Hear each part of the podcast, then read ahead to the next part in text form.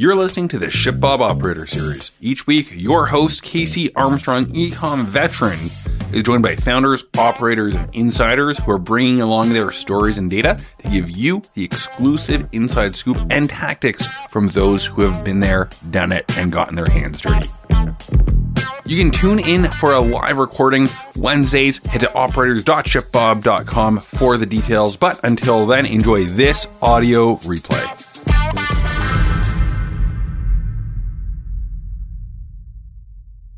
Hi, and we are live today with a very special Earth Week episode of the Operator series.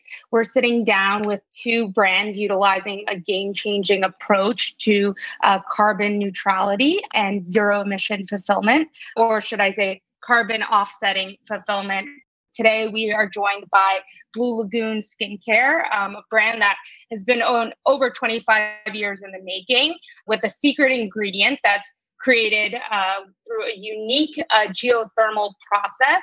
It's harvested, harvested at a special research laboratory in Iceland and uses carbon dioxide throughout the process, both in offsetting and also using it for product development. We also have Herbally, a wellness company that produces a range of tea blends and essential oils designed to support healthy blood sugar levels. Herbally is also uh, extremely committed to sustainability and it plays an impact in every decision they make from their ingredients down to their packaging. What do these two brands have in common? Well, they're both use our latest integration, carbon offsetting via Pachama. We also have David here from Pachama, which is a mission driven company with the aim of restoring nature to help climate change. So, what does that mean? Pachama works with a range of businesses from e commerce brands to technology companies like Shopify to help distinguish uh, what your actual carbon footprint looks like and allows you to offset that using a portfolio of forest regeneration and deforestation prevention projects. So, with that introduction, I'm going to kick it off to our CMO, Casey, and our host of the show. And if you have any questions, please don't forget to drop them in our questions tab. Um, and to start things off, just uh, let us know where you're tuning in from. Yes, Gina, thank you very much. And le- like Gina mentioned, we're really excited with Earth Week and, and our partnership announcement with Pachama and having both Blue Lagoon and, and Herbally taking part of that. And so what we're doing is we're trying to make our entire fulfillment network carbon neutral through the offsets. And then there are brands such as both of these utilizing our Pachama integration. So very exciting. As Gina mentioned, drop in the comments, whichever direction that is where you are calling in from. I know we always have people calling in from all over the world, and we actually have some of our guests today that are outside of the US as well. And so, real quick on who we have here, we have uh, Fanar, who's the environmental and quality manager over at Blue Lagoon, um, sitting next to Signe, who's the sales and business development leader at Blue Lagoon. I was telling them before, it's really nice to see people actually sitting next to each other um, as the world opens up a little bit more, and and that becomes uh, you know a, a normal thing again. Then we have Michael, who's the co-founder and managing director at Herbally, and then David, who is a who's the partnership lead over at Pachama and has just been great, great to work with with us over at ShipBob. We're just really excited about everything today. And so let's see. Let's see. Come on, people in the chat. So we've got people from Chicago, as always. We have Calgary. There we go, representing international. And so, Fanar and Signy, where are you guys calling in from today? Well, we are calling in from Iceland. So it's uh, quite the northern, far away from the US. We are located at the yeah. Research and Development Center here at the Blue Lagoon, and uh, we are located yeah. uh, at, the, at an 800-year-old lava field, which is quite close to the to the uh, fairly new eruption of the a very small volcano yeah. volcano here nearby. Must keep things nice very and interesting. volcanic eruption, but extremely incredible to watch. Yeah. Actually, I, I bet it is. I should grab my my six year old. He'll want to see that kind of stuff. And then Michael, where are you calling in from? So we're in Montreal, Canada. So today we have a quite a snowstorm today. When I heard a Blue Lagoon story, I'm like, that's extremely exciting. And now there's volcanoes erupting nearby. I'm like, hey, it's hard to stop the stories, but we do have a nice snowfall today here in Montreal. Nice. And and David, what about you? Yeah, I uh, I'd be remiss if I didn't acknowledge. I saw all of the um, the volcano eruptions. It was blowing up my Instagram, and it's so cool now with everyone having drones that they can just all the user generated content of it was especially at night was really really cool. Mm-hmm. Um, yeah. I am calling in from San Francisco. Perfect. And I'm just south of you. I'm down in Southern California. So before we get into sustainability and the carbon carbon neutrality and everything like that, I want to start off just with you know understanding some of the backstories of your companies. And so you know either Fana or Signe, Blue Lagoon. It's been 30 years in the making. What was the catalyst behind taking Blue Lagoon online? Well, actually, we've been you know our first product came out in 1995 and uh, we've been selling online for almost 20 years now. Our drivers are our customers that come to the spa and experience the lagoon by themselves and uh, and the products, of course. So we have through three distinct uh, product lines to, that we offer our customers. That it is um, our unique spa line, this is how the, the, our guests can experience the wonders of the Blue Lagoon at home. We of course have the dermatological line as well, and now we've just re- recently launched a BL Plus, a new brand with a focus on anti-aging skincare and face products. So it's uh, we are very excited about mm-hmm. that. Yeah. And of course, most importantly, you know, we feel the healing power of the lagoon is so magnificent and the ingredients in the water and we feel kind of responsibility uh, responsible and just sharing it with the world so that's uh, one of our key drivers and we've been emphasizing that even more you know started in the beginning of last year and then of course the pandemic hit us and uh, everybody you know started to focus online but this is uh, our main focus now with the you know increasing and and deliver our products worldwide. Nice, that's great. And so, uh, and I see some people in the comments have actually been to the Blue Lagoon, so that's cool. Um, and, great. Always welcome yeah, back. Yeah. with you know launching the site online over 25 years ago obviously a lot's evolved in the e-commerce space. So i don't know when you guys got involved in you know with the product line and, and going online but what were you all using maybe earlier in the process? And what are you using today maybe from like an e-commerce platform or from a, a technology perspective?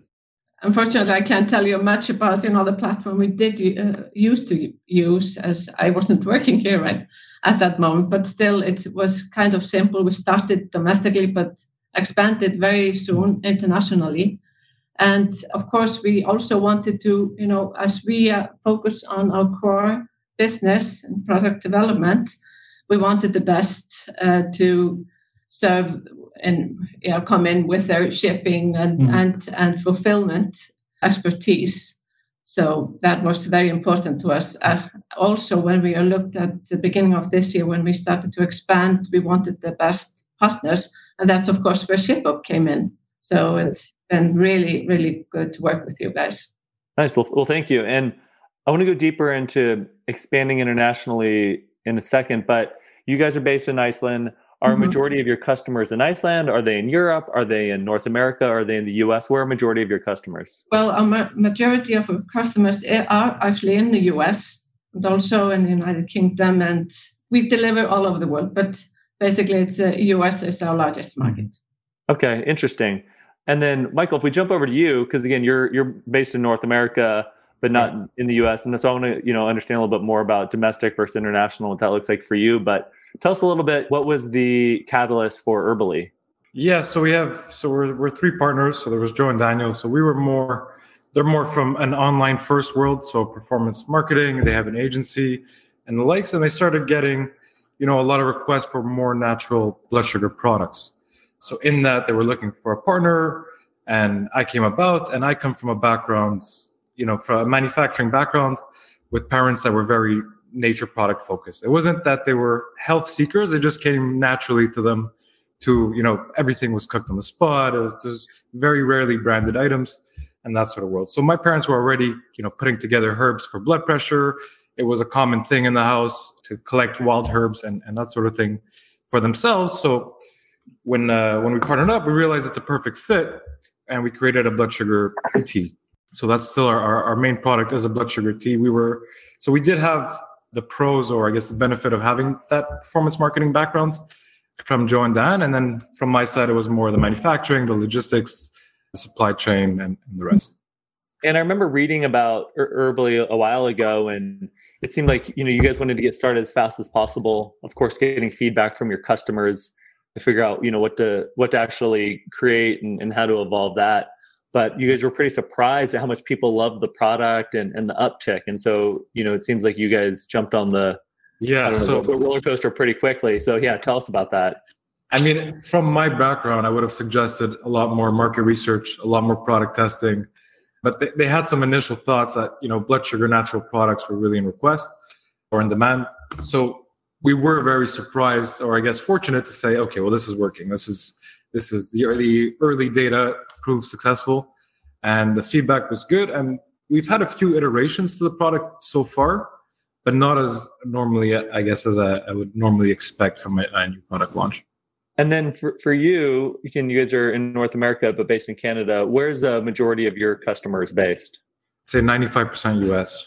Okay.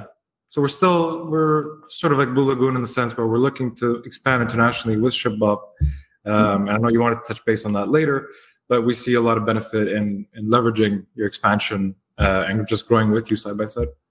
That, that's great. And and then we can we'll throw it back to Blue Lagoon after this. But as you think through going internationally, because I think that's something that a lot of companies like like ShipBob, you know, and, and there's companies like like Shopify through their platform or companies like Stripe through their payments gateway is really right. kind of you know shrinking the world so it's easier to to sell or to market and then transact and then to ship internationally. So what was your process? Like you said, you're more from the operations background, so you're pretty methodical about it. Like how have you guys thought about going from a brand that's maybe primarily in North America and then starting to spread overseas? I mean, ShipBob has really facilitated this whole process in our planning. Uh, from a product perspective, we're really looking at it in terms of languages. So Europe is maybe the more complex in terms of packaging, in terms of so many languages, so many countries. So we do have an inventory system that works with ShipBob that we're hoping will facilitate, you know, shipping the right product to the right consumer in the right language. In terms of a supply chain, again, so we're looking for manufacturers in each country or as close to as possible. So we're not looking to work with our US suppliers for the European market. And the main reason for that, besides freight duties and the rest, is also a sustainable objective of everybody wants to buy local. Made in USA works very well for us in the US. It's packaged in USA, it's blended in USA. Some of the ingredients that could be are sourced in USA. And we hope to do the same thing in Europe, in Australia, and in the other countries. So just bringing, re- recreating that full supply chain in those countries individually. Nice. And, and you mentioned sustainability, and we'll get to that in a second and, and bring in David for, for that as well. But um, Signe and Finar, like if you could share us a little bit about how you have thought about going international. Um, I know before you guys were talking, you know, br- briefly in like Icelandic, but you obviously speak English really well. I've uh, I've helped run a an international D2C brand as well, where we had to be pretty. We were we were headquartered in Germany, and so the site was in in German and then the next iteration of the site was also in, in english. And then as we thought of how we'd expand we actually started targeting like the nordics where we didn't we felt like we didn't have to translate it into the local language because english is rather dominant same, yeah. same. It seems like in, in Iceland as well. So, just really curious how you how you've thought about again going overseas. You know, going in North America might be easier because there's a big market and it's all English speaking. But you guys are in Europe, and so how you've thought, you know, gone after let's say Germany or France or Spain or or countries like that as well. Yeah, of, of course, uh, the language part is a complicated issue, but we decided to, you know, we have our products in English and we focus on mm. just keeping them in English language. So uh, at least for now. And of course, one of our key drivers are you know our customers, that those that come here and experience the spa and the lagoon, and they really you know long for the product to be available. So they are you know our best yeah spokespersons. Yeah. As always, so they are. This is uh, how we, you know, felt the increase in demand and that that's how it actually started. We yeah. we were getting guests that really mm-hmm. wanted to experience this uh, experience further. Mm-hmm. So taking some products home with them and, and trying it on and and uh, seeing seeing how it how it uh, increase your wellness. So yeah. and those customers actually wanted to buy then more and. Uh, not everyone can always come to Iceland fair, fairly easily, especially during this pandemic. So so we felt that okay, we need to expand this to our customers uh, anywhere in the world, so they mm-hmm. can enjoy the wellness of of, of this uh, Blue Lagoon uh, experience. Which, as as was uh, we're talking about this, uh, how been, it all started. Yeah, we've been yeah. researching this phenomenon for over 30 years, and now we have peaked at the at the right product that I think will our customers uh, can fairly enjoy the, the Blue Lagoon experience at home. Mm-hmm. Mm-hmm. I'm curious if you have any examples of how you've been able to, through, through digital mediums, try to like transmit the experience of actually being there because i'm not surprised people go there it's a magical experience they mm-hmm. want to hold on to that you know for as long as possible after they leave i think about this a lot with you know there's like perfume or cologne brands it's like you know you go into like a department store you can actually like smell what you like and don't like but that's hard to transmit online. So, you know, with Blue Lagoon, how have you guys maybe gone about that, trying to give them that experience and and shared like the benefits of you know your products? Well, it comes down to the ingredients in the mm-hmm. products. Mm-hmm. Like uh, was mentioned before, we are one of our core products are silica mask, which is comes directly from the lagoon, and then of of course as well the algae so and you can you know you feel and you you smell the ingredients and that's how you actually bring it back mm-hmm. home and then of course the salt that they, we make here at the mm-hmm. facility so and, this is uh, and as, factor. and as Signy said before, our consumers or the guests that come mm-hmm. to the Blue Lagoon are actually the most, the best, uh, the ones that can yeah. spread the word. And yeah. we have actually designed all our, all our facilities in a, in a way that where we we have these moments during the, the customer journey where, where you're going through the lava field into the building and, and experiencing it mm.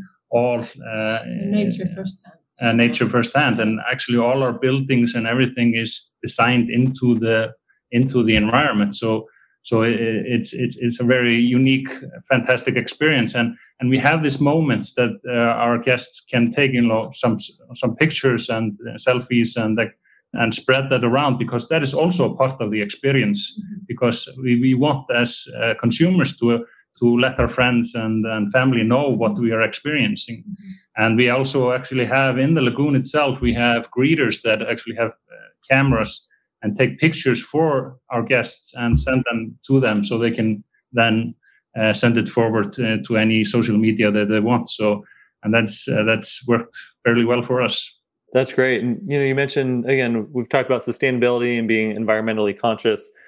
At Blue Lagoon, maybe from you know, like with our announcement today, from like a, a fulfillment and supply chain perspective, how have you gone after, let's say, carbon neutrality or being as sustainable as possible up to today, and, and how do you see that evolving over time? So uh, Blue Lagoon is actually uh, based on sustainability because we originated from a, a geothermal uh, power plant that is located close to us, and this is based on green energy, uh, capturing uh, uh, hot, very hot water from almost two kilometers from the Earth, and from that water is is the geothermal seawater, which is most of our products are are based from, and this is what makes the Blue Lagoon blue, really. It's uh, part of the experience here. And what we have done with the skincare is, is take some of these key ingredients from the geothermal seawater and produce like silica, uh, algae, uh, soft. And also we have lava that is uh, coming from the neighboring area here, we, which we use in our, our lava scrub.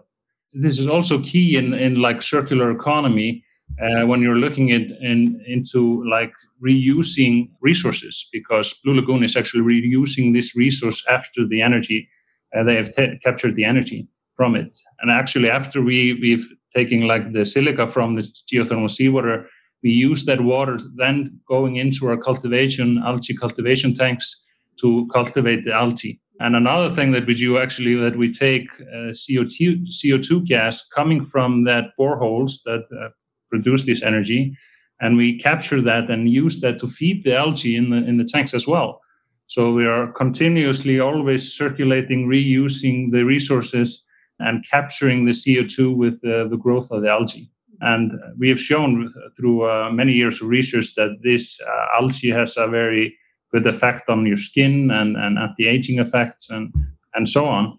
And this is sort of the, the core of what Blue Lagoon is. We are located at a, at a resource park, which is also named uh, UNESCO UNESCO uh, Geopark here.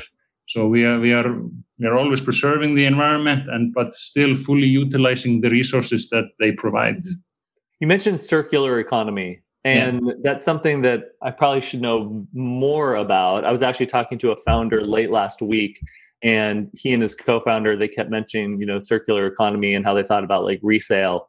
And I was like, is that a term that people actually use, or is this just you putting some fancy spin on it? And no. and that, and he's like, no, it's it's very common. So if you could just for everybody listening explain you know circular economy a little bit. Yeah, so the word circular economy is actually, uh, like you're saying, it's it's it's it's a new topic that is that's maybe coming more into discussion now than before, but uh, it's it's fairly old, and it's actually the although we have been working in this circular economy uh, way, we, we really, really didn't have a, have a word on it, but now we okay, this is circular economy actually.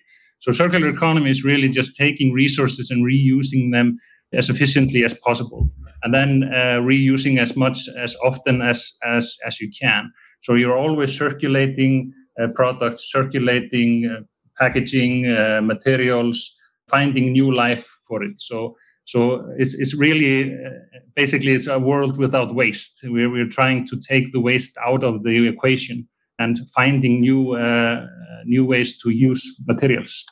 I'm glad you mentioned that. And again, it's funny when I asked him, he's like, he's like, no, you're going to start hearing about this a lot more. Right. this is the power of also naming things. And so, you know, he's he's based in San Francisco. You guys are obviously in Iceland, using like the same terminology to talk about it. So definitely something for all of us to keep an eye on. Mm-hmm. And then, David, we're going to get you in one sec. But Michael, what about with you all? How have you have you all approached? you know being as sustainable within your supply chain and, and how's that maybe evolved more recently and and maybe talk us through your decision to work with uh, pachama as well Herbally as a start was sort of a new as as we scaled, it became more and more of an important factor for us. You know, we started looking into biodegradable packaging, uh, the type of tea bags we use, and then obviously the shipping. So we're trying to create sort of a full cycle, not in the sense of circular economy, but in the sense of when you buy a product from us, it's good for your health, it's good for the planet, and we give back to the community as well. So mm-hmm. in our rebranding that we're going through, those are the three pillars we're trying to we're trying to build upon.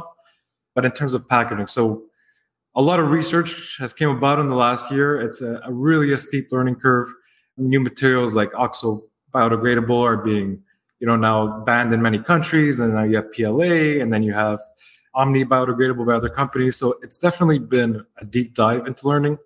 As mm-hmm. of now, our tea bags themselves are compostable, but even then, we're thinking about switching now to a cotton tea bag altogether. It's an added step, but now it's hand stitched. Uh, we think it could add a lot of value and the reason for that is simple. Is it's it seems like uh, we're forever chasing the best materials because there's just new development, just like technology. There's new development coming out all the time. So the issue is we're lucky in Montreal that we barely have a garbage uh, disposal in our house, or we barely make use of it. You know, it's really compost or recycling, and it's one of the two.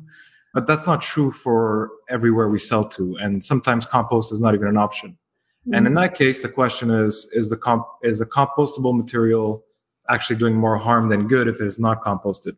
So that's sort of been the challenge for us in learning. I feel like we're learning all kinds along the way, but we are. But when we came to Pachama, so we presented a solution, I think, to ShipBob about maybe X, X maybe six months to a year ago, and uh, ShipBob presented us to Pachama and how we're working with this new solution, and we loved it from the bat. It was it was traceable, it was accountable, it was easy to integrate and it met all the factors. We're like, this is a no-brainer. At least it seems less complex than than the packaging that we're diving into. So we were we were very happy to jump on board with that. Nice. I like that. I know that's one of the things that they focused on and we focused on a lot is just making it easy for for the brands and, and for the end consumers. And so so David, how about if, if you could jump in, explain in your words what is Pachama and give us a little bit of the backstory on like why why Pachama came into existence. Yeah, absolutely. And and first of all, it, it's so wonderful to hear about you know talking about circular economy and packaging because when it comes to when it comes to sustainability, there are so many different ways to be addressing it. Mm-hmm. And you know the idea of carbon offsetting, it's not supposed to be a sin tax. It's not supposed to be an excuse to continue business operations as usual, right? And then just offset it away. Ideally, every company is measuring their impact, figuring out ways to reduce the impact. Now, that being said, there's just a pragmatic carbon cost to running any business. The four, or sorry, the f- uh, five of us right now on this Livestorm, the amount of data it takes to power this, the internet, right? There's a carbon footprint to this, yeah. right? e-commerce has added so much to our daily lives both from you know business perspective as well as us as individual consumers that being said right there are emissions that we can avoid and so the idea with offsets really is how can we help businesses right negate that impact that that, that footprint that they can't that's unavoidable right and how do we help them support projects that are ideally sequestering carbon what i always like to start with our mission at Pachama is to restore nature how we are going about that is we are developing technology to address the forest carbon market. When it comes to carbon offsets, there's all sorts of different schemes out there. We focus exclusively on nature based solutions and force. When it comes to force, trees are the oldest technology in the world for sequestering carbon. They are also the most, uh, one of the most scalable and efficient mechanisms for sequestering carbon but more than just carbon, right? A carbon credit, a carbon offset, it's a financial instrument, right? It, it enables companies to measure, right, what their impact is on one side, and it enables them to communicate with different types of projects all over the world in the same way a dollar bill or a euro, right, currency does. And so when it comes to forest and why we focus exclusively on, on forestry right now, there are so many co-benefits that go beyond just the price of carbon to conserving and restoring forests from biodiversity habitat corridors supporting local indigenous communities clean water cooler temperatures right? The list goes on. So that being said when we kind of addressed when this company was founded it was looking at this intersection of what holes were there in the market between existing you know ecosystems in place right to restore nature and what technologies have been developed and what we came across was when it came to the forest carbon market, super thorough, super well intentioned industry, not really backed in technology. Not to go too far down the rabbit hole, but the process for getting new projects off the ground literally involves sending people out to these really remote forests around the world to manually count and measure trees. Costs six figures every time just to do the auditing. Because of that, it's really hard to scale these projects. And these projects only get audited every five, seven years. A lot can happen. You look at countries like in Brazil and the Amazon new president takes over a couple years ago, political winds change, deforestation rates spike. Really hard to monitor these projects to ensure that they're actually doing what they're supposed to be doing. Mm-hmm. So that was really where Pachama was born from, was right mission to restore nature and, and what how can we kind of use Silicon Valley technology, AI, machine learning, right, venture to create a system that will really improve this market to a get more funds going towards these types of forestry projects and b start to develop tools so that we can start to originate and get new forestry projects off the ground so we can really start to scale right forest restoration around the world since you mentioned restoration a few times and getting new projects yep. off the ground but there's reforestation and then there's avoided deforestation projects and yep. so, if you could explain what's the difference between those and which you guys focus on today and why? Yeah, so we focus on. There's actually a third project as well, which is improve a third type of project, improved forest management. So we focus on all three. General high level idea for any forest carbon project is a project generates carbon credits based on this net delta over, say, the next 40 years. Because this project exists, this landmass will be able to sequester X amount of tons of carbon. If this project didn't exist, it would only be able to sequester Y, right? And that additional, like that delta is what they generate credits for. Now, if you're planting trees, it's kind of, right, it's, it's a little bit more obvious to see as you plant a tree and as they continue to grow, they sequester more carbon, right? It's like the Y is zero and the X is just up. If you're talking about an avoided deforestation, we're looking at in areas like the Amazon, Indonesia, Africa, right, where there's really high deforestation rates. And part of the funds for these projects go towards actually hiring human patrols and resources to deal with many of these areas deal with armed tree poachers. They also go towards um, working with local communities to create agro modern agroforestry practices. One project we work with built a Brazil nut processing facility so that the locals can start use, working with the land, right, to improve their economics from working with the land as opposed to having to cut the money down for timber. So that would be what an avoided deforestation project is, is you're taking, right, and that's part of what Pachama does when we look, when we take a, an avoided deforestation project, we can pull satellite data imagery dating back to the 80s. We can look at a project that's say 20,000 hectares and look at a million hectares right in the surrounding area. And we can see was this area actually at risk of deforestation?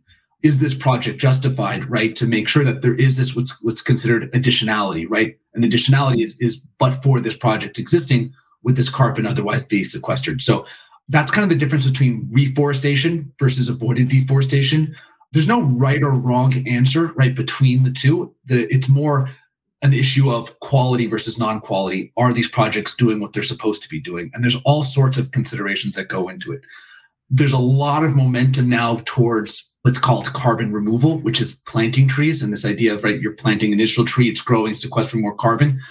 There's a lot of issues around that though that go if we're just looking at carbon as the only metric, we're kind of missing the bigger picture here. Mm-hmm. So there's a lot of these like tree plantations, pine, eucalyptus, that sure these trees can grow very consistently, but we're creating, right? We're growing trees like crops. And you're creating biodiversity jungles in doing this. That's kind of missing the point of restoring nature. So I, I think both are equally important in very different ways as long as we're still seeing these crazy rates of deforestation in, in areas like Alaska and the Amazon and Indonesia, right? These projects are, are equally as important and unfortunately are losing a little bit of momentum right now. And this is actually the, the reason why we chose Pachama and, and yeah. that they have it certified and can guarantee that that we are actually they're actually capturing that carbon. And I agree with you as well, David, that you're talking about we, we are not just buying us a solution for this because the companies still have to you know calculate their emissions uh, go to projects to reduce their their um, emissions as much as they can mm-hmm. but still you're you're left with some emissions and you have to you have to account for that so so carbon offsetting through companies like Pachama is very very good. Mm-hmm. And uh, also, it, it puts a puts a, a, dollar figure on the emissions itself, which is also then a driving force for companies to go into a more extensive pro- projects or, or, expensive projects to reduce the emissions. So, yeah. so putting a price on the carbon really helps in that aspect as well. I'm glad you brought up the price because that's something I want to dive into in a second as well. But so an order comes in, you know, I, I buy your product during the checkout process, what is actually happening to maybe calculate what is needed, you know, for that that dollar amount for the carbon offset? You guys are looking at the actual product, the dimensional weight, how far it's traveling. Like, what what goes into that process, and and what happens like with the customer experience? Regarding the uh, calculation of the emissions, we are looking at uh, three different scopes. So uh, usually talking about scope mm-hmm. one, two, and three, and and like scope one, then you're looking at the fuel consumption of the company. So what we actually uh, we actually carbon neutralize all our production here at the Blue Lagoon, and uh, we actually wanted to go further in that uh, aspect that we wanted uh, our customers to be able to buy our products anywhere in the world and, and get it carbon neutral. And that's why we, we went into this this project with Pachama. But what, what we actually do, we, we, we calculate the, or, or measure the consumption of fuel that we use, like the buses that we use to transport uh, custom or guests to and from the Blue Lagoon. We, we, we we offset that. We offset any fuel consumption of, of the staff buses mm-hmm. and, and the company cars. Mm-hmm. Uh, for for scope two, it's energy and heat. So the the we are we are very lucky to have a green energy power plant, and uh, so we get the electricity and heat at a very low carbon rate, but still it, we we calculate that as well and and carbon neutralize it. And then we go into scope three, and that's mm-hmm. uh, that's always how, how far are you going to reach really? So what, what we actually do here we, we carbon offset any any business flights that are related to our, employees. Uh, we carbon offset uh, waste management of all the waste that is coming from the facility. And now we are looking into the transportation really. Yeah. From the, the, absolutely from the beginning from the production side to the main location to the which market we are actually or to the warehouse and then to the customer so it's all the way in, in a perfect world we yeah. would we would be able to buy all these services carbon offsetted yeah. yeah. we would really like that if if there's a company providing this service or these product carbon offset we would choose that So it, and it really goes to the companies and to the consumer that we should be by by buying products that are carbon offsetted.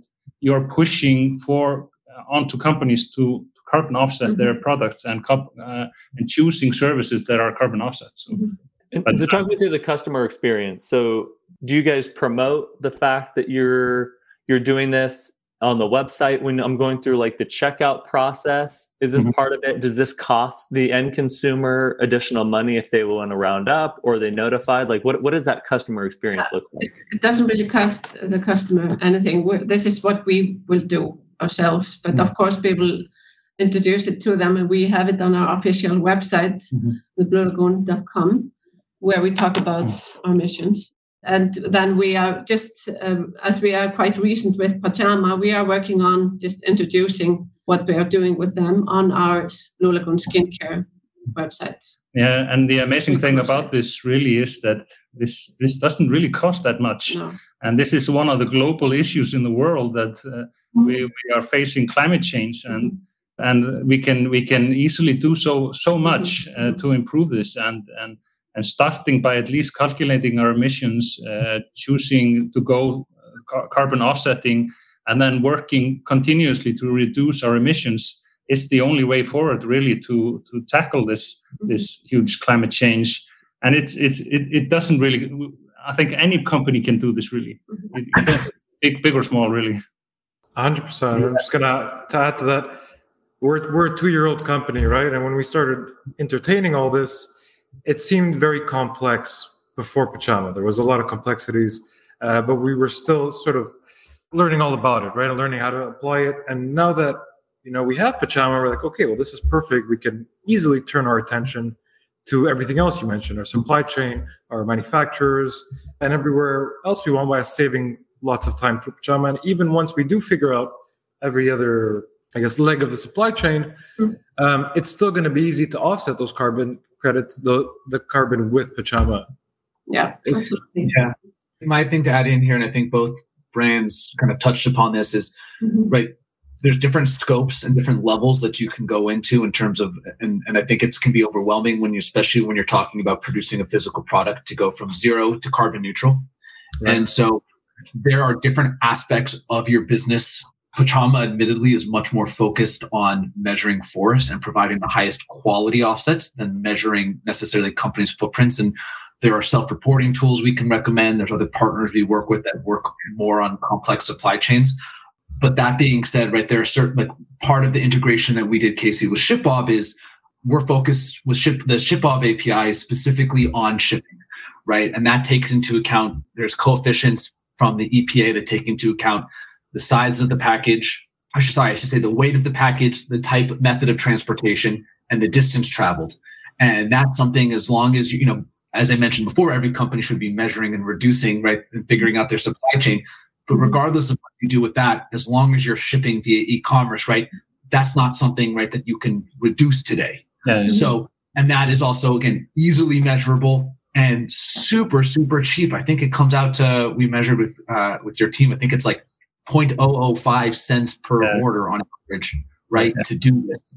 And so, right, this is an easy way for brands to get started, right, in terms of messaging their companies. Not saying that this is a necessarily a, a carbon neutral product, but at least the carbon, the shipping is carbon neutral, right? And as you kind of continue your your development, right, in the product, right, you can start taking into account, right, what we did with ShipBob as like separate from the API integration, right, is measuring all of the warehouse energy, we work with one company that does yoga pants and they did a self-reporting based on the materials they use and they figured out okay one pair of yoga pants equals an estimate a half a ton of carbon they sell 300 one month they place an order with me for 150 tons right and they are offsetting and marketing around that specific product so there's many different ways and different kind of levels that you can be uh, addressing right your your carbon footprint and Shane, I'm glad you broke that down. And, and yeah, that was what was important to us is that we can't just do it on the shipping side. We have to do it within our fulfillment network as well. And and then people could start thinking through and, and as we think of expanding it, you know, higher up in the supply chain as well. Mm-hmm. Uh, Michael, with you and Herbally, do you eat this cost? Do the customers have to pay it? Do they see it at the checkout? What what is that uh, as of right now, we eat the cost and it's not visible anywhere. we do hope to sort of rebrand a bit by the end of the year. So we're going with a new site, some new packaging features, and we do hope to add more into that, you know, that three pillar process we're talking about of, know, the planet, your health, and the community. And in doing so, we'll probably have it more visible on our site. And I, I think it's good to promote it. I think it creates awareness. And like we were saying, some municipalities, you know, still don't have composting options. They still don't have all the necessities for the consumer to actually be sustainable himself or help him be sustainable. So in creating awareness however we can and pushing, you know, pushing for these initiatives, I think we'll get to our, our, our goals faster. So a question I have to ask, because it is, you know, per order, let's say the total is is relatively nominal, right. but it's still a cost. And that can add up. And as your business continues to have more success and as your business continues to expand internationally, mm-hmm. the offset cost per order will probably go up a little bit as well. Mm-hmm. How did you guys think about this? We'll start with you, Michael. How did you guys think about this as a company? And hey, are we willing to utilize a solution like Pachama? It's going to eat directly into our margins. To be honest, it wasn't even much of a conversation. It was, it was sort of a no-brainer, um, you know, to move forward. And I think that just that just needs to be the mindset to actually make it happen. When you look at it from a profit profit perspective, you'll more than often take a step back, and that's just you know how corporations run. Uh, but if we make it a must, I think that'll just be it moving forward. Yeah, absolutely.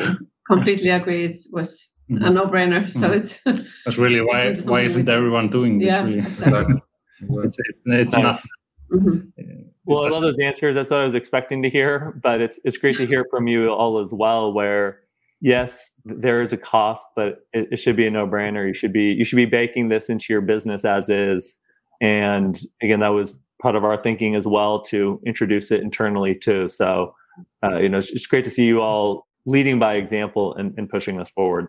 And I think as well, the, the consumers are more environmentally aware now than mm-hmm. ever before, and, and, I think it will just continue on. So, so uh, by doing this, at least you are you are being more competitive in the future and and, and getting just more sales. So it, it will always be more beneficial to do this, I think, in, in the end. So. Perfect. And, and, and I want to I want to jump into that side as well. We'll get some some good marketing and sales stuff before we you know wrap it up. It's crazy. We're almost at the top of the hour. But a, a quick question for you, David. Why focus on trees? Why trees? Um, why trees? Why forests? Where was that in your approach? I'm sure there's other avenues you guys could have explored. Why? Why was that where you wanted to focus so much of your effort to start? Yeah, you know, we are a little over two years old, so I think our mission is to, as I stated, is to restore nature. So eventually there are other types of mechanisms that we want to address, blue carbon being kind of the obvious next step, sea kelp, mangrove restoration. There's a lot of great work being done by other companies in soil as well. We started with trees, primarily kind of this Venn diagram between trees are already sequ- like already have the ability right to sequester significant amounts of carbon they are one of the most efficient and cost effective, ergo scalable mechanisms, right, to really start ramping up, whether that's tree planting or figuring out ways how to conserve more trees that are already sequestering significant amounts of carbon, right? They're already such an efficient carbon sequestration technology on their own, right? That it's nature's carbon sequestration technology. And on the other side of this, right, it was kind of like, where were these gaps in the market in terms of a technology standpoint? That we could address right and build stuff using advancements both in remote sensing the satellite imaging resolution over the last five to ten years. It's like every year it's just exponentially getting better as well as advancements in artificial intelligence and machine learning right that enables us to create different models both for measuring the biomass but also for detecting deforestation events. So it was really kind of this, this confluence of wanting to focus on nature what is scalable and what new technologies have kind of we could kind of parlay. And so that's what led us to focus on forest as a first step. But yeah eventually we we do it is in our right our hearts to be able to do more than you know our mission's not to restore forests it's to restore nature so. perfect. And let's see here, here's a question that just came in from alan. Is there an analysis element that helps users determine if certain shifts in their current operational model, model could lower impact and offset demands. So I guess Hmm. Maybe we'll go to uh, Signe Finar. Like, as you guys think through how you approach the entire supply chain, I guess how do you analyze how your operations or supply chain is functioning, and maybe shifts that you can do to to reduce the impact? Well, actually, this is a very interesting question because, uh, as Finar has been explaining, our focus is to go more into like minimalism mm-hmm. with everything we do and with the, all, all our new products. And this is what actually is called skin minimalism. I don't know if you heard about that, but that's uh, what it means. Actually, it's it is to offer the, you know the high quality and potent products with you know that help the customer also to simplify their own skincare routine, and that's you know what we are introducing to our customers to minimize all packaging as much as we can skip all inserts and everything. And that's very important as well. And with the, you know, we have them customer certified by EcoCert as well. And and also by just simplifying your own skincare routine, you are doing the your own, you know, good in order to lessen, you know, their own personal waste because it's a, it's a lot of consumption and it's very important that you have your own impact. So this is where we are also contributing for a sustainable future. So it's uh, all linked together. So it's uh, I don't know if it's answered one your question. Yeah, yeah it does. That, that's great. Thank you. So I have, I think, two more questions left. Michael, we'll start with you first.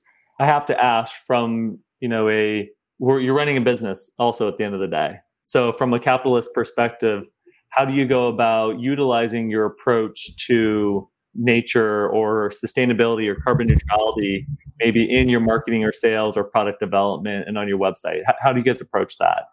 I think this was more of a focus for the rebranding. Like we're not i mean uh, both both those efforts don't really play out in our marketing whatsoever now. We are looking at other brands like like tentree for example does an amazing job of of showing you accountability on and when on your purchases and showing you the, the process of the tree and we love that whole process. They, they actually offer you a tag uh, to show you the tree that they're planting.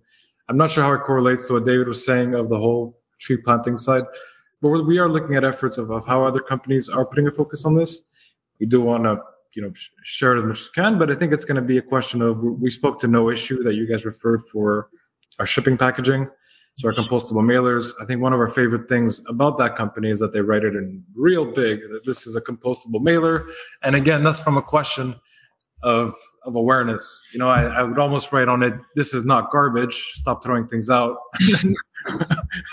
and recycle it. So, by, by saying this is a compostable mailer, that was a good first step. And then for our packaging, we, we do want to share maybe the offsets and the rest. Of course, we are entertaining how we're going to incorporate those three pillars into our future brand. Casey, as a as a quick plug here as well, you know our core competency and focus the technology we're developing mm-hmm. really is, is, on the remote sensing but more and more we're starting to put resources into the storytelling component as well. Mm-hmm. So all of the shipbob customers that purchase offsets for shipping through the shipbob api once they purchase will get a, land, a pachama landing page that will mm-hmm. highlight the amount that they're offsetting and which projects are being supported. Those will link to the project pages so that you're like Herbally and Blue Lagoon stakeholders, right? Their customers can go right. To us, it's not just good enough to say, right, hey, this is carbon neutral shipping, right? We want to be able to help our customer stakeholders, right, better understand everything we've talked about on this call, right? What is the difference between reforestation and avoided deforestation, right? And, and why is each project important and what are these benefits beyond just carbon? In the same way, and, and I agree, Tentree does a wonderful job, right? We're we're baking that into our our product as well, right? So how we can educate users on what is happening in the projects that our customers are supporting. Nice, thanks for that. And, and I feel like I kind of we kind of buried the lead where it's, you know, if you're running your site already, at least to get it, let's say, set up with Pachama, it doesn't take that much time. And from a cost perspective, it's not overly impactful, and you are doing good, and it does not impact the, the customer experience. And so, like you have both mentioned, it's a no-brainer and so uh, hopefully a lot more brands and you know as we continue to pr- promote the P- Pachama integration as well, you know see this as as such a no brainer. So again, so Signe Finar, Uh, what about from you all, like from a positioning perspective and, and showcasing this, especially I think with the, the younger demographics or maybe per- people in certain geographies, they hold this as so important to them. So how, how do you guys approach that and, and kind of showcasing what you're doing while also kind of being proud about it behind the scenes? Well, actually, we talk a lot, of course, about sustainability, and we have it very quite visible on our new website. You know what we are doing and where we come from. But uh, as I mentioned before, we are just recently started with Pachama, and we will continue. You know, talk about it and have a make a special landing page where we you know introduce the cooperation. And of course, it needs to be transparent before we actually talk about it. You need to be, as a consumer, you want to see where everything comes from, if it's legit and all that. So it's uh, incredibly important that it's very transparent. And we see it as yeah. well in the company because mm-hmm. you know the the younger employees that were coming are coming to Blue Lagoon, yeah. they are more and more invested into the environment. Absolutely. And and if we want to be uh, want to get the best employees in the future, mm-hmm. we have to do our best yeah. to in, preserve the environment. So uh, in, in that aspect, it's, it's, it's important for the mm-hmm. internal internally for the company and externally as well. So I love that. It's we actually saw that a ton over here. Oh, sorry, go for it. It's sort of in our culture, you know. So yeah, uh, I was gonna I was gonna say that. I think I think that's one of the biggest benefits. I think is that there's a culture shift you know mm-hmm. and in some countries or maybe not even a shift they've been like that for mm-hmm. you know for centuries and that's what needs to happen sort of globally, you know, for these shifts to happen is that they're they're thinking about this before even starting the company. It's ingrained in, in the fabric of what's going to be our supply chain and where's it going to come from and all these things, which are questions that maybe here often arise later on, you know, down the road. Mm-hmm. And I think that's an important shift, especially that it's good for marketing, but at the same time, there's a lot of clashes with marketing where you know bigger package sizes might not be as beautiful or bigger, you know, or the nicest shiniest materials might not be you know the most sustainables uh, but when it comes from a, a, culture ingrained then those things don't matter anymore it's marketing and sustainability are tied together and it becomes a luxury when it's you know very you know sustainable mm-hmm. in all yes. ways yes definitely my hope is that it's this it, it's both a combination of brands like yourselves that are taking it on their end, but also consumers that are driving that behavior and supporting brands. The analogy I to give is case here in California, 10 years ago, if you went to a, Safeway or Pavilions market, right, the organic produce section was like not even 10%, right? It was like afterthought in the market. And they started losing market share to Whole Foods and Trader Joe's. And now, if you go into the market, right, it's like a third of it. And is that because Safeway itself really cares? I don't know but right. cons- consumer behavior started driving them to kind of think that way. So I think it's I don't know again it's the chicken or the egg what comes first, yeah. but my mm-hmm. hope is that it, it's both brands like you're starting as Michael said from like thinking about this from day one, and we get brands all the time that reach out to us and like they haven't even launched yet. But also, it's going to be a big, big part on the consumers as well, right? To reward brands for taking that into account. Agreed, and and, and you, I'm glad you guys mentioned the company aspect because I don't know if any announcement got more applause as far as I can remember at ShipBob than we when we announced this initiative with Pachama. And so I think it's of course happiness internally, it's employee retention, it's attracting you know a different type of employee or, or colleague as well. So we're already at the top of the hour. I have to ask my last question. We'll do rapid fire, so we'll try to keep them quick. What is your number one piece of advice for entrepreneurs or brand owners today? So Signy, we'll we'll start with you. Well, uh, number one, you mean just for you know new brands, so introducing new brands or products, and just be uh, you know have all certifications in place, just to know what you're doing, read the market, understand it, its needs. So that's one of the core, you know, know where you're coming from. Mm-hmm. So it's uh, yeah yeah you want to add something yeah look look into your sustainability yeah. how your your environmental performance is and and, and try mm-hmm. to do better just yeah. in, increase your performance yeah. that's we, what we always do in product development we always try to do it better every day thank you david what's your number one piece of advice sustainability is not a race there's no start point and finish line it's a journey figure out ways right it's overwhelming when you're just starting out figure out ways to start small right. As, conversation, right? You don't necessarily need to off make your whole company carbon neutral, but start with shipping, start with air travel, right? Uh, and it doesn't have to necessarily be offsets, right? But start with small things, start incorporating that and keep evolving, keep looking at different angles and ways that you can incorporate it into different aspects of your business. Thank you. And last but not least, Michael. I mean, I'm gonna I'm gonna second both those, but basically, definitely, you know, be genuine in in your product, be genuine in what you're building. Mm-hmm. Uh, if you have a real passion for it, it's gonna work. And I think just like any aspect of your business, just do it, and you're gonna optimize over time. And just make sure that sustainability is as big of a pillar as every other department in your business, and it'll also optimize over time. Perfect. Well, thank you all for you know, taking an hour out of your day to join us. Thanks everybody in the audience for again taking time as well.